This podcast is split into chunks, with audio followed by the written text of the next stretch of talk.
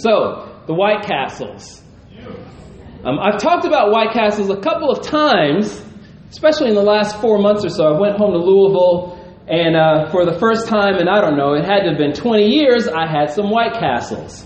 And I told you that I had a really funny story to tell about White Castles, but at the time, I just didn't have the opportunity to tell it. But this morning, it seems like it really fits with the sermon. So Leslie encouraged me to tell the story. The story goes like this. When I was roughly seven years old or so, maybe eight, I used to live in New York, and I would fly every summer to visit my grandmother in Indiana. And so one summer I flew to Indiana and I was living with my grandmother and all of my aunts because she lived in one big giant house. And my aunt was uh, married to a guy named Bobby. He was my uncle. And Bobby said, TJ, that's my nickname. TJ, I want to take you fishing one day. I said, All right, yeah, I'd love to go fishing. So he comes in his old beat up pickup truck one day and um, he gets me in the car again. I'm like eight years old. And he, we've got the fishing gear in the back, and he's got, you know, a chicken livers because we were fishing for catfish that day. And we went to this uh, huge bridge in New Albany, Indiana, southern Indiana, and we fished for the whole day. I can't remember if we caught anything or not, but it was a really, really good time. When we got done fishing, he said, Hey, you want to get some White Castles?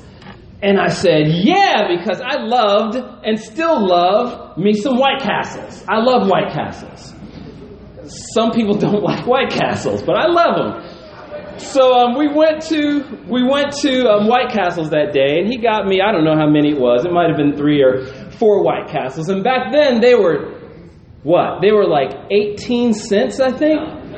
We're talking the late 70s, okay? Late 70s. They were like 18 cents. Today, I think they're like 75 cents, or maybe they might even be 89 cents or something like that for one. But anyway, so I got some White Castles. We get back in the truck and uh, we start driving off, and he says, Hey, TJ, can I have one of those White Castles? And I said, No, you can't have any of my White Castles. He looked over at me and he said, Boy, I hope you choke on them White Castles. no sooner as he said it, I started. I started choking on the White Castles. He had to pull over. He had to stop the truck. He's like hitting me on the back, right? He almost did the Heimlich on me or something to get the White Castles lodged out of my throat. So I finally stopped choking. I break down crying because I thought I was going to die. And he was just laughing, laughing, laughing, laughing. To this day, 35 some odd years later, every single time I see my uncle, he says, Hey, you want to give me something in White Castle? every single time. I've never been able to live down the story. My family talks about it, all my cousins talk about it, everybody talks about the White Castle story. Turn with me over to Genesis chapter 29. The story does um, apply to what we're going to talk about today. Last that we found um, Jacob, he had deceived his father and stolen his brother's birthright with the help of his mother. And he was on the run. He's being hunted by his brother. His brother wanted to kill him. And Jacob had been sent to Abraham's country to stay with his mother's brother, Laban. His father, Isaac, had also commanded him hey, while you're there, Find a wife from amongst your relatives. Do not marry one of the Canaanite women that are here in the promised land. And so on the way, he has a dream of, of heaven and heaven being connected to earth by ways or means of, of a stairway or a ladder. And God promising the same promises of Abraham and the same promises of Isaac, he's now promising to Jacob himself and reassuring him that he's going to be with him. And while God is with him every step of the way, Jacob's nature has changed little. And what was supposed to be a short journey ends up lasting 20 years as he reaps the effects and the consequences of his past sin, and God deals with his character.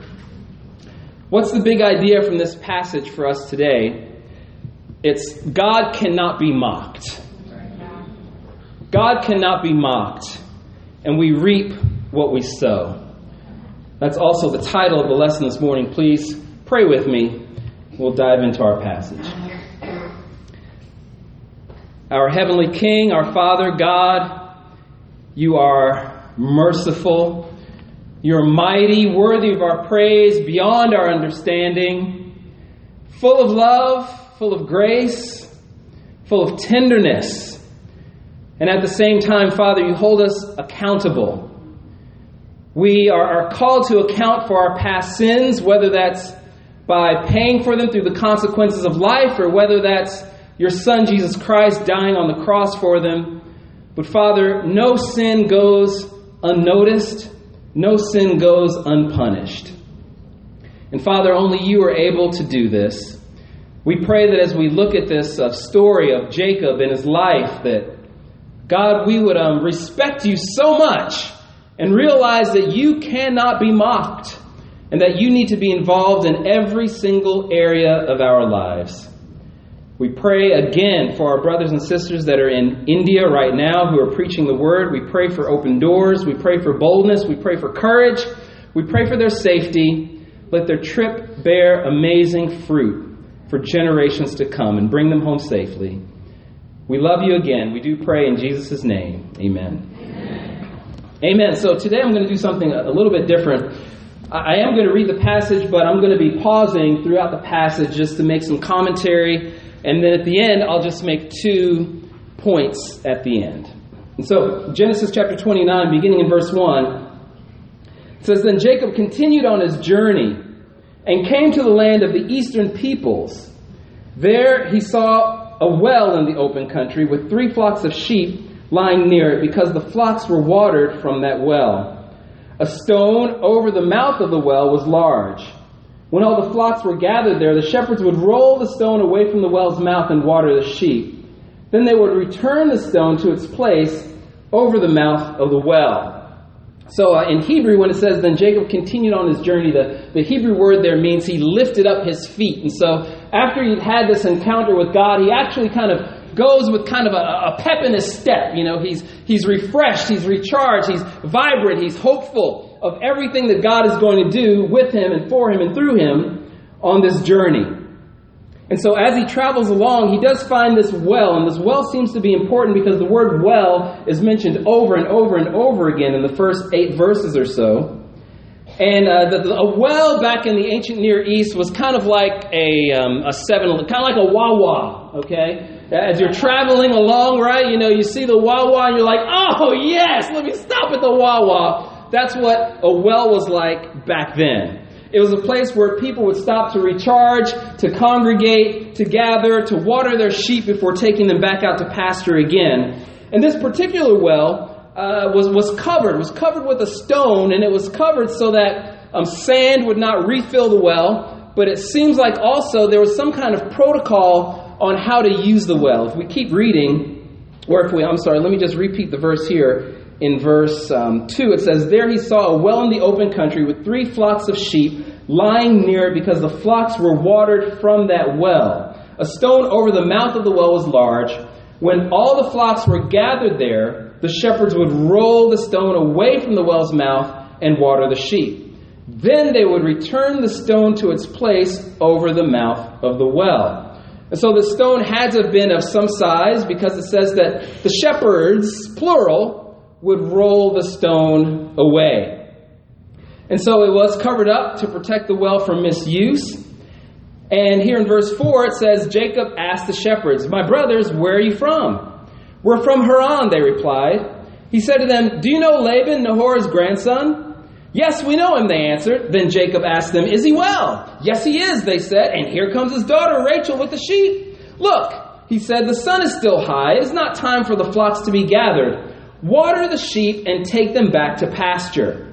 We can't, they replied, until all the flocks are gathered and the stone has been rolled away from the mouth of the well. Then we will water the sheep.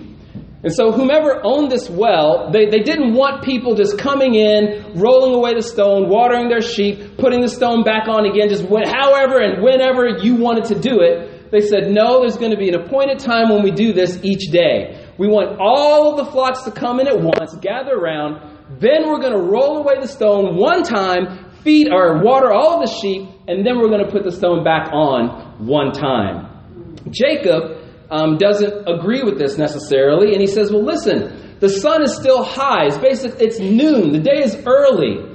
Why are you waiting now until the end of the day for all the flocks to be gathered? And probably those guys were there because they wanted to be first in line, more than likely. But because Jacob doesn't um, agree with this, he says, Go ahead and water your sheep and take them back to pasture. Now, as we read this, we're like, so what does this even mean? Like, who cares? Like, how these flocks, sheep are being watered. We're going to talk about that here in just a second. They do say we can't. Um, they're they're going to stick to their protocol. And then in verse 9, it says, While he was still talking with them, Rachel came with her father's sheep, for she was a shepherd. When Jacob saw Rachel, daughter of his uncle Laban, and Laban's sheep, he went over and rolled the stone away from the mouth of the well and watered his uncle's sheep. Then Jacob kissed Rachel and began to weep aloud. He had told Rachel that he was a relative of her father and a son of Rebekah, so she ran and told her father. As soon as Laban heard the news about Jacob, his sister's son, he hurried to meet him. He embraced him and kissed him and brought him to his home, and there Jacob told him all these things. Then Jacob said to him, You are my own flesh and blood. And so, as Laban gets this report from Rachel, he uh, remembers um, over 60 years prior when his sister also came running from a well with a similar story, but she had some jewelry on too. And Laban takes off running to meet this new visitor. We see here with um, uh, Jacob he either A, he was trying to impress Rachel, right? You know, hey, these little weak guys, they can't roll away the stone. I'm going to roll away the stone all by myself, right? He, he probably was thinking that, but I think one of the things that we see is that Jacob just was not holding to the custom. Jacob wanted to do things his way instead of the way that the customs were, and we're going to learn more about that a little bit later on as well after uh, Jacob tells him all these things, and probably what Jacob told him was the whole story of, you know, I'm on the run, my brother's hunting me, this is why my brother's hunting me, and, you know, I stopped at the well, lo and behold, I saw your daughter uh, Rachel, and, and, and amen, I'm here, I'm supposed to be staying with you, you know, until my brother stops hunting me, and we're related, by the way, and, and Laban says, You are my own flesh and blood, and that statement was not an acknowledgement of them being related. Their statement, that statement probably was, we're cut from the same cloth. We're, we're very similar to each other. You're a deceiver, and I'm a deceiver too. You kind of have some craftiness and some cunningness. I do too. Because we remember from the first situation with uh, Laban and his sister Rebecca, he was all fired up because she had the jewelry on. And he's fired up here in this instance. Well, he's not fired up here because Jacob doesn't have anything to offer. But he does come running because he thought that Jacob might have had something to offer. Let's keep going. Verse 14 Then Laban said to him, You are my own flesh and blood. After Jacob had stayed with him for a whole month, Laban said to him, Just because you're a relative of mine, should you work for me for nothing? Tell me what your wages should be. So Jacob had been freeloading for a month, and now Laban is putting him to work, is in essence is what's happening. Verse 16 Now Laban had two daughters. The name of the older was Leah, and the name of the younger was Rachel. Leah had weak eyes, but Rachel had a lovely figure and was beautiful. Jacob was in love with Rachel and said, I'll work for you seven years in return for your younger daughter, Rachel. And so Jacob here names his price seven years of labor for this woman that he seems to have been smitten with. It seems that he had love at first sight. Now, the author is, is careful to point out that Laban had two daughters. Rachel was the first to come on the scene, but he's careful to say that there was actually two of them. The other one was named Leah. She had weak eyes, and Scholars don't really know exactly what weak eyes meant. Some translations say delicate eyes, other translations say tender eyes. The point is that she's contrasted with Rachel. And uh, now, for sure, Rachel was supposed to be a bombshell here. It says that she had a lovely figure and she was beautiful, and that's what Jacob was attracted to, okay? And she's contrasted to her, so supposedly she may have been just more plain, maybe. I, I don't want to comment on how the woman might have looked. All I'm saying is that Jacob liked Rachel more than he liked Leah based on looks, okay? On top of that, Leah was the older of the two, which would have put her in line to be married first. In verse 19, Laban said, It's better that I give her to you than to some other man. Stay here with me. So Jacob served seven years to get Rachel, but they seemed like only a few days to him because of his love for her. Now, Jacob really did love her, okay? I mean, it, it was, it was a, probably initiated and started by an infatuation but he really did love Rachel, and, and that plays out even through the rest of his life. At the very end of his life, as he's about to go to Egypt, he's, he's kind of telling a little story, and then he has this uh, flashback of, of how Rachel had died and how much he wept and, and grieved for her. He truly did love this woman. And so, uh, many years, uh, I'm sorry, let me just jump down to verse 21. It says, Then Jacob said to Laban, uh, Give me my wife my time is completed, and I want to make love to her. Now, Laban was in no hurry to give Rachel to him. And it seems as if the seven years had passed, and once the seven years had passed, Laban didn't come and initiate and say, Hey, your seven years is up, here's my daughter. It seems like the seven years had passed, maybe a few weeks, maybe a few months, and all the while Jacob is getting frustrated to where he eventually comes to Laban and says, Look, hey, seven years is up, Where's my wife? My time's completed. I want to make love to her. Other translations are even more graphic than that. We won't read the other translations this morning. But this may sound crude, but at the same time, realize that he did wait seven years to sleep with his wife. I mean, nowadays, people don't want to wait seven days. Some people don't want to wait seven hours before they sleep with someone that they're physically attracted to. So, I mean, we can't give them some credit for waiting seven years. Verse 22. So Laban brought together all the people of the place and gave a feast. That was customary. But when evening came, he took his daughter Leah and brought her to Jacob, and Jacob made love to her. And Laban gave his servant Zilpah to his daughter as her attendant. When morning came, there was Leah. So Jacob said to Laban, What is this you've done to me? I served you for Rachel, didn't I? Why have you deceived me? And so here the trickster is tricked.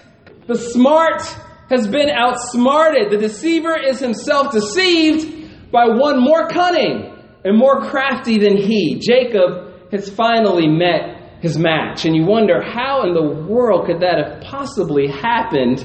Surely he knew what those women looked like. Well, it was dark. I mean, it says as the evening came, right? And back then, uh, the, women weren't dressed like they are today. I mean, normally the face is unveiled, you know, white dress. We have typically long engagement periods. You, you, you, you're really familiar, you know, with the woman you're getting engaged to. Uh, back then, if, he was, if it was dark and they had a, a tent set up, you know, uh, Laban very easily could have put Rachel's clothes on Leah. She probably was veiled. Since they were sisters, they, they probably, you know, looked somewhat similar. And there was a party going on. And so Jacob, perhaps, was a little bit drunk. Perhaps. And so eh, he goes in and, and he sleeps with the wrong woman. And you gotta love the Bible. It's just raw, it's uncut unfiltered, unashamed. I mean, there's some passages in the Bible, I'm like, I'm blush to preach some of the passages in the Bible. But this is better than binge watching any Netflix out there. I mean, just reading the Bible. But Jacob is, he's, he's indignant. What, do I hear Mike Mitchell back there? Mike, like, he has like been my eternal heckler. Mike and Tanner heckle me and Stop, Mike. I got to focus here. Anyway, Jacob is so indignant. He says, What is this you've, you've done to me? I've served you for Rachel. Why have you deceived me? If you remember Abraham with Abimelech, Abimelech, they both said something very similar to Abraham when Abraham lied about Sarah being his sister versus his wife. They both said, Why have you deceived us? Why have you done this to me? Verse 26, Laban's response is just brutal. Verse 26, Laban replies, Wait for it now. It is not our custom here to give the younger daughter in marriage before the older one. Drop the mic, turn off the lights, go home. Basically, what he's saying is unlike you, Jacob, who disregarded the rights of the firstborn, we don't do that around here. We honor firstborn rights. And so I see you trying to put the moves on my younger daughter, Rachel, but guess what? Around here, we don't roll like that. and so that's why you got Leah instead. Jacob's sin is now coming full circle. It's coming back to bite him. And if you want Rachel, what he's saying is, that's another seven years. Now, at least Laban was willing to give her, he said, finish out the bridal week. I'll give you Rachel, but then you got to work the seven years. At least he didn't say, work the next seven years and then I'll give you Rachel. He gave her his daughter first and then he worked the last seven years. Verse 28. And Jacob did so. He finished the week with Leah, and then Laban gave him his daughter Rachel to be his wife. Laban gave his servant Bilhah to his daughter Rachel as her attendant. Jacob made love to Rachel also, and his love for Rachel was greater than his love for Leah, and he worked for Laban another seven years. And so Jacob complies. But there's some foreshadowing of some favoritism that's going on there. The Bible's clear that Jacob he loves Rachel more than he loves Leah, and this is going to present some problems in his life later on. It's going to present problems in his son's life, Joseph. Joseph was favored by Jacob because Joseph was Rachel's son. And we know what happens to Joseph. He ends up, his brothers sell him off to the Ishmaelites. They take him into Egypt, and he's in Egypt for, for many, many years, all because of this favoritism. But at this point, Jacob now has two wives. Let's talk about polygamy. Pull up my next slide. polygamy. Is it okay? Have you ever seen this show? Raise your hand if you've ever seen this show before. I, I don't know what your views are on the show. I do not, let me make it clear, I do not agree with polygamy, okay? But I like the show, believe it or not. And the reason why I like the show is because I'm so just um, amazed by how this guy is able to manage four wives and four families. I watch it and I'm just like, he goes from house to house. He's one of the most sensitive, loving, caring. He's like thinking of everything in advance. I mean, he provides for all four families. And it's just like amazing what this guy does. And so that's why I, I appreciate how he is, although I do not agree with polygamy. I just want to make it clear again, okay? But there are some some cool things that he's able to do, and I don't know how he's able to do it. But the man has four wives. And uh, this is uh, kind of similar to what we're looking at today. Jacob's wives are literally sisters. Something happened to it. Oh, something happened bad. And I mean, I haven't watched it in probably five years, but so I don't know what's going on now. But some bad stuff happened. Okay, I'm sorry. Don't watch the later seasons. Watch the earlier ones. Okay. But polygamy is, is basically having many wives, right? Bigamy is, is two wives. Bi, poly is many. Uh, polygamy was tolerated in the Old Testament.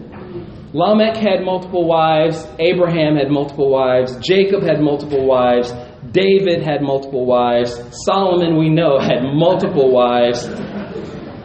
But in almost every single circumstance, there were bad consequences that came from having all of these wives. It was never encouraged in the Old Testament.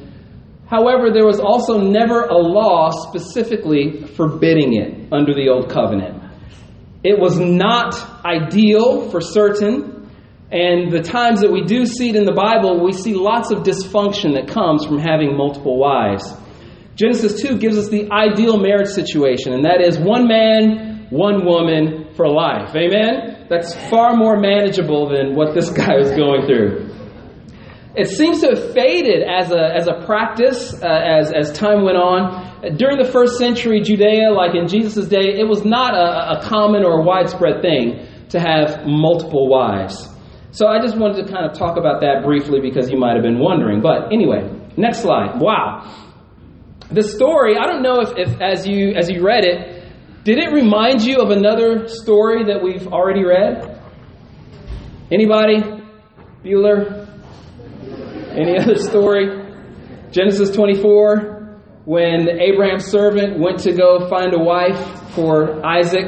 Remember that? Very, very similar story. And, I think that as Moses writes this, I think that he, he writes both stories so that we can compare and contrast. And so that's what I'm going to do. I'm just going to pull out two quick points from comparing these this morning. Uh, the first point is take the Lord with you. Take the Lord with you.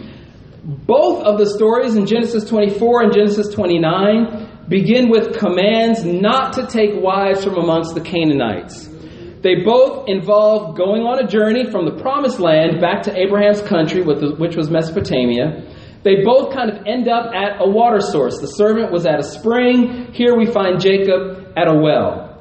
The future wives suddenly appear in both. If you remember the first one, it says that as the servant was still praying, right? Rachel comes, and here in this situation, Jacob is there, he's talking, and they say, Well, hey, there's Rachel right there with the sheep. They both kind of suddenly appear. There's an exchange of understanding um, who the visitor is. Some like, Hey, I'm, I'm, your, your bro- I'm your father's nephew in our situation, and the other one, I can't remember how convoluted it was, but anyway, they, they talked about how they were related, and then the girls run home to tell Laban. Laban comes running out in both of the situations, and the girls both end up marrying a patriarch in both of the scenarios. But there's some very major differences. One, this story is probably at least 60 years later from the first story. The second is Isaac remained in the promised land while the servant went and found his wife. Jacob was forced out of the promised land because he deceived his father and his brother. In the first story, the servant came prepared to pay a bride price.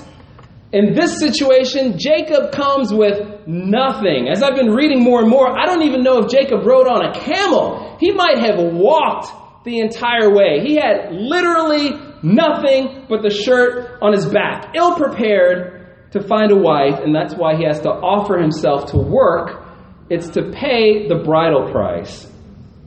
Abraham and the servant had some godly criteria in mind for a bride. They even had tests to reveal Rebecca's godly qualities.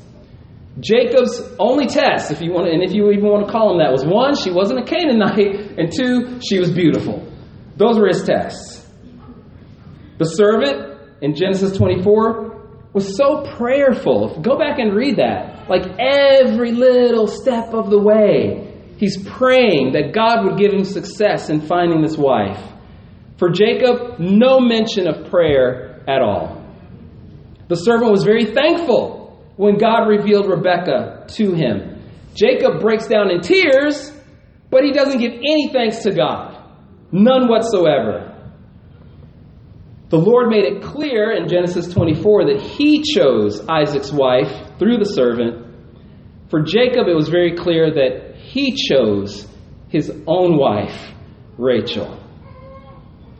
The Lord was abundantly present in Genesis 24 in Isaac's marriage story. But where was the Lord in Jacob's marriage story?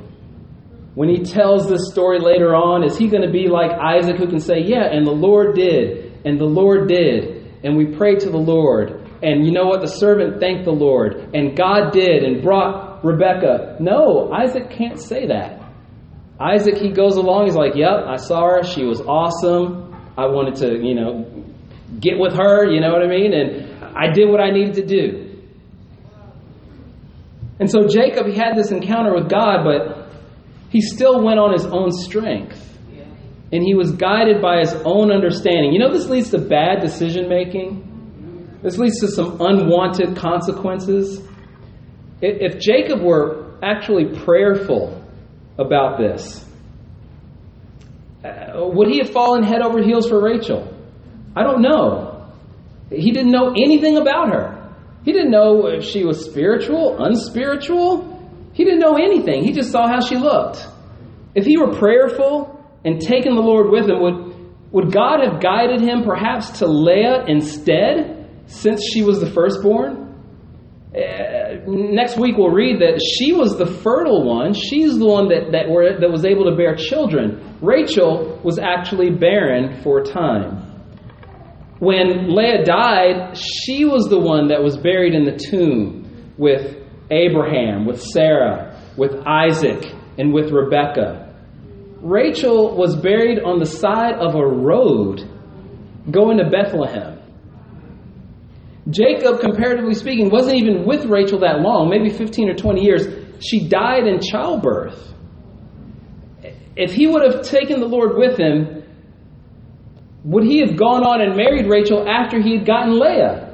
So here he is, he, he, he, he accidentally, I don't know, whatever, was deceived into sleeping with Leah. Why didn't he say, Oh, the Lord is trying to speak to me? Maybe this is supposed to be my wife. She is the firstborn. And you know what? It probably would not be best for me to take a second wife. He didn't do that. He wasn't prayerful. He didn't take the Lord with him. He wasn't involving and inviting God to be a part of his situation. All he could think about was he wanted Rachel. And so when Laban says, This is a good opportunity for me to get rid of my second daughter as well, seven more years, guess what? Jacob snaps her up. And he pays, figuratively speaking, far, far more than what somebody would have worked for for a bride. Normally they would have worked two to three years for a bride. Here Jacob works 14 years for Rachel. Not to say that she wasn't worth it, okay? Obviously, I think she was a great woman. I'm just saying. He was not obliged to take Rachel as his second bride. Would he have needed to stay in Haran for 20 years? Mind you, he never saw his mother again if he would have been prayerful. Maybe he would have gotten out of there two or three years worth of work. Had Leah come on home, seen his mom, life might have been very, very different. I don't know, I'm just speculating. But I am making the point that we've got to take the Lord everywhere we go. We've got to be close to God. We've got to be connected to Him in all of the decisions that we make. And I think that this contrast between Genesis 24, Genesis 29, Abraham's servant, and Jacob, it makes the point obviously and incredibly clear. In one story, God is there, He's present, He's with them, He's moving, He's providing just the right woman, just the right circumstances so that the servant can be successful. God is involved. It's a smooth situation. It was a quick turnaround from the time that he got there to the time the servant went back home again. Jacob, on the other hand, it was convoluted. It was messy. This is what life is like when God is not involved in our lives. Things are messy. It's like a spider's web. You ever walk down a path in the woods before and all of a sudden you're like, you're like, what is this? There's a spider web like all over. That's how life becomes when God is not involved in our lives. When we don't take the Lord with us, it gets messy. When God isn't involved in who we're going to date, who we're going to marry, I mean, God's got to be involved in these things. How can we possibly think that we're going to find the right person without God's intervention? How dare we think that we can just rely on our strength, rely on our fleshly appetites and our eyes to choose a bride or a husband for ourselves? We can't do that. God's got to be involved in the career paths that we choose. Sometimes we choose to take jobs and careers that just take us out of the kingdom of God, separate us from the fellowship. This damages us, this hurts us, this makes life complicated. We've got to take God everywhere we go with who our friends are going to be. There was an old rap song, EPMD, I think it was. He says, if you hang with nine broke friends, you're bound to be the tenth one. but I think that First Corinthians probably says it better that bad company corrupts good character. You become like the people you spend the most time with. Should God not be involved in our decisions on who we're going to be friends with and who we're going to spend time with? What schools we attend? What cities or neighborhoods we're going to live in? God needs to be involved. Major purchases, homes, cars, on and on. Even our parenting approaches. God has to be involved. We've got to take the Lord with us. And when God is involved, life works out so much better. We might not necessarily get what our flesh wants and desires, but the path is so much more smooth. It's so much more glorifying to Him. Are you with me? And so, as we tell the stories about the decisions in our own lives, is the Lord present? Mind you, as Jacob was telling his, would tell his marriage story, he could not talk about God. It was all about him. I wanted this and I wanted that and I went by the well and I saw these guys and so I rolled back the stone and I saw Rebecca and man, she was a knockout. I, I knew I wanted that woman and so I offered to work seven years for her and yeah, I kind of had a little mess up with Leah, but then I worked another seven years and it's like, where's God in this? When we tell our stories, you know what? I grew up in this neighborhood and I went to this school and I went to this college and I got this job and I met so and so. Can we say, you know, and the Lord moved me from here to there? The Lord told me to go do this. You know, when I wanted to date, I prayed and the Lord provided just the right person for me to get married to. The Lord told me, you know, where to live. You know, I wanted to live over here in this neighborhood, but God thought it was better that I live over here so that I could reach out to people. And when I chose my career path, I really was thinking, what's going to be most glorifying to the Lord? What's going to be pleasing Him? And, and you know what? God got me just the right job, and, and I got more money than I was even thinking about making it. Is the Lord in our stories? Now, I'm not saying that we need to like rewrite history and start sticking the Lord in like every other every other word, right? And the Lord and the Lord and the Lord. I'm not saying that. I'm saying, but genuinely, genuinely, God has to be involved. So much so that when we retell our stories, He's a main character in the plot line. It's not just you and your spouse, your, your mom and your dad, or whomever. But the Lord is a main character. So, my challenge this week is take Him with you everywhere you go. Be prayerful about your decisions. Be thankful for the outcomes. Second point, this is a little bit shorter here. The second thing that we can learn from this story is just the title God cannot be mocked. We reap what we sow. Even though Jacob didn't include God in the process, did that mean that God was not included in the process? No, because God is included in every process. God is present in every situation. He's always present. And He allows consequences to come upon our lives for everything that we do. I'm not going to say punishment because I don't think that Jacob was being punished for what he did. I think God was allowing him to receive the natural results of his behavior. I think He was allowing him to reap from what he'd already sown and He was not shielding him from it. And just because he had escaped from his brother didn't mean that Jacob had escaped. He just went from one bad situation to another. His brother didn't find him, but his sin did. And it took 20 years to learn that lesson. Galatians 6 does say, Do not be deceived. God cannot be mocked. A man reaps what he sows. Whoever sows to please their flesh from the flesh will reap destruction. Whoever sows to please the Spirit from the Spirit will reap eternal life. We cannot pull a fast one on the Lord. You can't pull a blanket over his head. You can't trick him. You can't do a magic trick and God say, Oh, how did you do that? I'm so amazed. He knows everything. And if we sow to please our flesh, then we'll reap destruction from the flesh. Because flesh and blood and the things of this world are temporary and they cannot save us. But he sees the good things too. And when we sow to please the Spirit through Jesus Christ, we're taking the Lord with us, we're leaning on God for guidance, then from the Spirit we will reap eternal life. Amen? Because the Spirit is eternal, and through Him we are saved. And so, what seeds are we sowing this afternoon? Are they seeds to please our flesh, like Jacob, or are they seeds to sow the Spirit? Let's be prayerful.